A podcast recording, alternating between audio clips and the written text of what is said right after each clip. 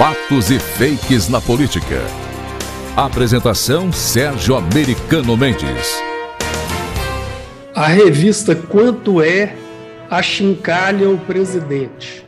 A revista Isto É, mais conhecida como Quanto é, fez uma capa completamente absurda contra o presidente da República. Na capa da revista, Bolsonaro é retratado como se fosse Hitler, o genocida alemão que provocou a Segunda Guerra Mundial e causou a morte de milhões de seres humanos. A capa foi considerada um verdadeiro assinte ao presidente e provocou indignação nas redes sociais. A revista Quanto É, assustada, publicou uma meia retratação que só piorou a situação. Eu acho que a tal capa diz mais sobre a imprensa brasileira do que sobre a pessoa do presidente. Ficou claro para todo mundo o desespero da grande imprensa corrupta com o fim dos bilhões de reais que eram destinados pelos governos anteriores a estas revistas e canais de TV. Grana fácil que fazia dessas empresas jornalísticas um paraíso da malandragem, do lucro fácil e dos salários absurdos para alguns jornalistas. Estas empresas de mídia recebiam bilhões de reais e, em troca, faziam vista grossa para a corrupção generalizada que acontecia nos governos federais, estaduais e municipais. A coisa funcionou assim até 2018. Nenhum cidadão dotado de bom senso acredita na comparação absurda do presidente com um genocida.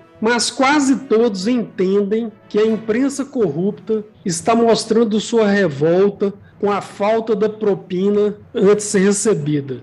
Na minha maneira de pensar, este tipo de gasto com publicidade deveria ser proibido. É um absurdo que governos arrecadem impostos dos cidadãos e usem parte dessa montanha de dinheiro para pagar jornalistas, revistas e TVs para que falem bem deles mesmos. Em muitos países já é assim. Aqui deveria ser igual. Um abraço.